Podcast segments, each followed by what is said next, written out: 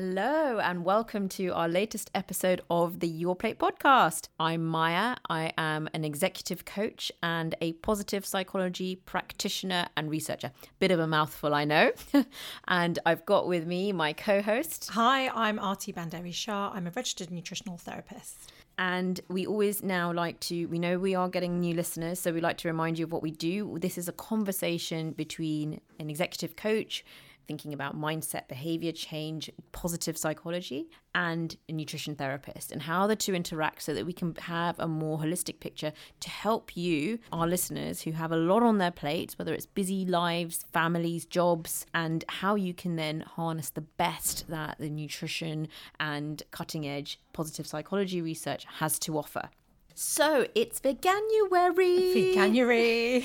so, okay, everyone's talk. Well, in our worlds, we are hearing a lot about Veganuary. Arti, you were telling me about the kind of the brief, brief history of Veganuary. Yeah, Veganuary. Yeah, actually, I wanted to know like, where does it all come from? And it's apparently a not-for-profit organization. It's a relatively new movement, if we could call it that. It was founded in 2014, and the first year that they launched the campaign, about 3,000 people tried veganism for January. Five years on, they now have 250,000 people giving veganism a go in January. So wow. okay. the numbers have skyrocketed, and we can actually see the explosion and interest in veganism, can't we? Yes, when exactly. you eat out and vegan options on menus, and when you're out shopping in the supermarket. So yes, and yeah, and as usual on this podcast, we do touch on topics that get a lot of attention, whether it's sleep, meditation, and you might think, gosh, you know, yet another discussion on this. We always like to bring a different lens to it. Often dealing with the very specifics that our clients bring to our conversations. So, the real nuance of it, the real practicalities around it, as well as some of the common questions and dilemmas that both our clients and we have uh, about these topics. So, we're going to do a few things today. I'm going to get Arti's got some fantastic facts around veganism. So, I'm going to plug her for mm-hmm. so a few of those uh, just to give us that bit of context. I found those quite interesting. So, we're going to get that context and then we're going to think a bit about plant focused diets, like moving more towards a plant focused diet. For those of us who are not quite ready to go full on gung ho veganism pure. And this episode, this this topic is going to be split across two episodes. So we're also then going to devote some time to the specific vegan troubleshooting and challenges that we do encounter through our client conversations and some of those specifics around that. So two parts to this topic, and we're going to start. Arti, if you could give us some of your give me some of the facts that you don't think I would know yet about veganism. Yeah, so I'm I thought this was really interesting. I'm going to ask you. It's a bit of a quiz. By 2025, what percentage of the population do you think are going to be vegan or vegetarian? Uh, well, right. Do we know how many there are right now? What the proportion is right now? So globally, apparently, one percent of the population, or no, yeah, it depends where. One percent or two percent of the population are vegetarian. So it's very low. Wow. Yes. Is yeah. that low? Yes. Oh yeah. my gosh. Okay. Um, but it's growing. All right. So I would say in the UK, it's going to go But in five. It's going to be about twenty percent. Close. It's 25%. I was actually surprised at how high that figure was, actually. Well, I guess I've got a bit of a London bubble Because I reckon okay. London might be different. That's true. That, that that might be true. So I thought that was an interesting fact. And the other thing I was reading about was that eating meat can add up to six hundred forty-five pounds onto your shop. So it can also per year. Per year, yes, okay. per year. So eating vegan can be cheaper. Okay. That's assuming that you're cooking and maybe not buying loads of ready stuff. Yeah. Another a UN report in 2019 showed that eating more plant-based and eating less meat in your diet can help the environment. So this is showing that this is not just a small movement. This is kind of a global. There's a global interest.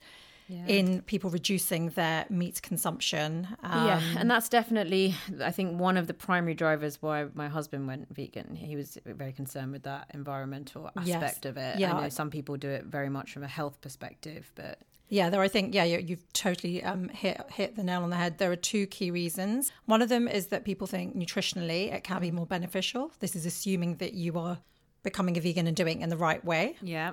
As we know, Oreos are vegan, crisps are vegan, sweets. There's lots of vegan sweets on the market. I did not know that. Ooh, this yes. is making the proposition sound so more interesting. You, yeah, or so, or you so you can go down that path, yeah. or you can go down the whole foods plant based and I'll just we can we can go into that in a bit more detail whole foods plant based or plant focused version of veganism which is where you're increasing all the the fresh fruit and vegetables in your diet and pulses and lentils and things like that. So there's a nutritional part of being vegan and then the environmental and ethical reasons okay. around you yeah. know animal farming and for the environment. Yeah, and so now we'd like to think a little bit more about this concept of plant focused diets. And I thought that would be a, a sort of a, a, gentle way into discussing this because for some of us, and I'm going to be a bit of the case study for this conversation, is some of us, it's, you know, we're not really willing to sort of go full on veganism, or I did try it for three days last January and I didn't, didn't last very long. So so actually, my approach is to incrementally every year increase my plant focus, and who knows, magically, then you know, a few years down the line, I will just look back and be like, I'm practically vegan now, without even having it be- become a you know, being a, a massive consideration. Um, so I'm looking to find those ways of just increasing the amount of plant focus in my diet. What is this definition of plant focus, or where did it? Because you mentioned. Okay, so the concept of whole foods plant based it's a way, I wouldn't necessarily, it's not really a formal diet as such. It's a way of eating where you're including a lot more fresh produce into your diet. And there are obviously lots of nutritional benefits eating fruits and vegetables, lentils, pulses, and trying to minimize the amount of processed foods that you're eating and also refined sugars, uh, refined flours. And the reason that that's become aligned with veganism, as I've just mentioned, because mm. you can kind of do the unhealthy vegan where you're eating lots of like vegan foodstuffs versus eating the whole foods plant based way of veganism. Does that make sense? That's sort of the definition. And I read it's actually from the Doctor's Kitchen. He uses the word plant focused. Mm. So it's really thinking about fresh produce first and when you're preparing meals and i also i you know i say this a lot to my clients in clinic when you're preparing lunches and dinners at least half your plate should be fresh vegetables yep. leafy greens and so the nutrition so this makes the nutritional benefits of veganism that much better so you're aligning eating well with veganism. Mm. So that's that mm. that's where sort of whole foods plant based comes from. And just sorry, I know this is like how clearly how my brain works, but I've still got this thing in my head saying Oreos vegan. Like that, how on earth is that cream inside? Oh, it's just made from vegetable fats, vegetable oils. So there's no dairy. Oh, okay. Yeah. Right. And that's, and actually, when they do, if you have vegan baking products, if you, for example, pastry is often vegan, people often think of pastry being full of butter. Yeah. But from what I understand, quite a lot of the big brand pastries use vegetable oils instead. I think it's cheaper, one, yeah. but it also means that you can put the vegan label onto the product as well, because you can use vegetable oils in place of, so plant based fats in place of animal based fats, such as butter. Okay. Yeah. So that's interesting. Plant focus is definitely a way, you know, that some of us will be going sort of, and I know you have always sort of slowly uh, increased your plant focus, but you've always been vegetarian. But in my case, I said, like I said, for me, the big shift last year was increasing the amount of, uh, or decreasing the amount of milk I had because me and my coffee and cappuccinos and all of that was having definitely a lot of dairy through that. Mm-hmm. And so mm-hmm. now I've replaced that especially when I'm at home. I we, we always have some oat milk on the go and things like yeah. that. And how did you um, find making the switch? Did it taste different to you? Did you find yeah, it easy? it's a lot sweeter. You know, even oat milk is so sweet, but you know what that does? It actually makes some of the less, you know, so like Nescafe Gold Blend. I mean, it's not really a very nice coffee. Like mm. I, I, don't personally like it with cow's milk, but actually with oat milk, it's yum. Yeah, well, that's because the oat. So oat. So with the plant based milks, you've got oat, rice, soya, coconut. There's so almond. many actually almond. But actually, if you could buy the, because some of those plant based milks are sweetened. No, but this one isn't. But that's, that's because oh, oat, yeah, so oat and rice are naturally sweeter as products yeah. as well. So when they extract the the milk, yeah. well, it's not milk, but the plant based yeah. um, fluid from them, it ta- naturally tastes sweeter, particularly rice milk. So if you do find oats too sweet, then you could go for one of the unsweetened nut milks, for example, yeah. that are not as I, sweet. I don't love them. I, definitely Oatly has become my. I, I, it's been the mo- best compliment to coffee. Okay. But what I'm interested now is, you know, for this year, like what can I do to sort of take it the next notch up in terms of do I continue my increase on plant focus? One thing I wanted to put out there is so we are my kids and I we we have we're pescatarian. Well, yeah, we're pescatarian, so we eat fish, and once a week we have salmon. And I have now my so date nights currently constitute my husband making me watch all of these vegan documentaries.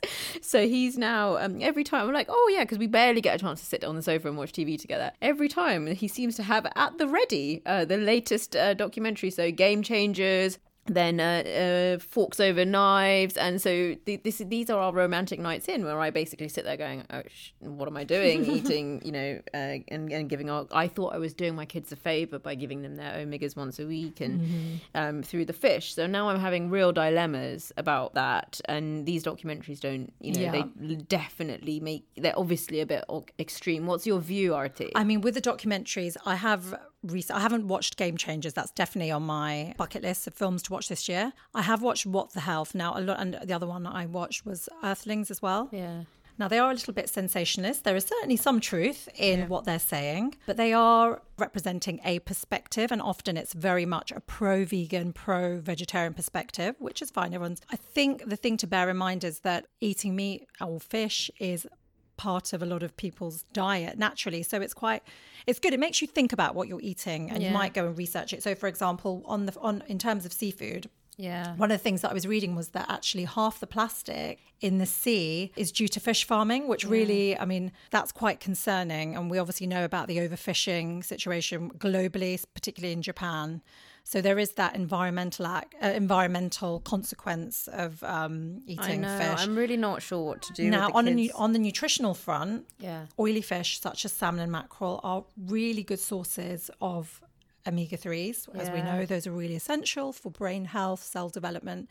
However, of course, there are children that don't eat fish Yeah. for, you know, uh, it might be for cultural reasons or maybe they don't like eating fish. And in those, it, where, where clients that come to me where children are not eating sufficient amounts of oily fish, I will often recommend an omega 3 supplement. Yeah. So if you are concerned about the kids missing out nutritionally by not eating fish, you have got the option of a supplement and the same for yourself. That's now, true. Again, now then we get into well, is it going to be a fish based omega 3 supplement or a vegan omega 3 supplement? Mm-hmm. and as you, as you can imagine, with the growth and explode, and, you know, with the popularity of veganism, there are actually quite a lot of vegan omega 3 supplements available. And the particular one, I think even the mainstream brands like Haliborange, they're multivitamin for children. The omega 3 source is not fish based, it's actually flaxseed based. Oh, cool. And flax seeds um, and linseeds are a seed that have a lot of omega 3s in them. Ooh, yes. So, you know, there are some, so, you know, I there know are it's some just. I guess we've got, got you know we've talked a lot about meal planning and it's so embedded into our Monday schedule and it's like the kids expect it. I feel I've given them a really good Hmm. balanced meal, but having watched these documentaries, you're like.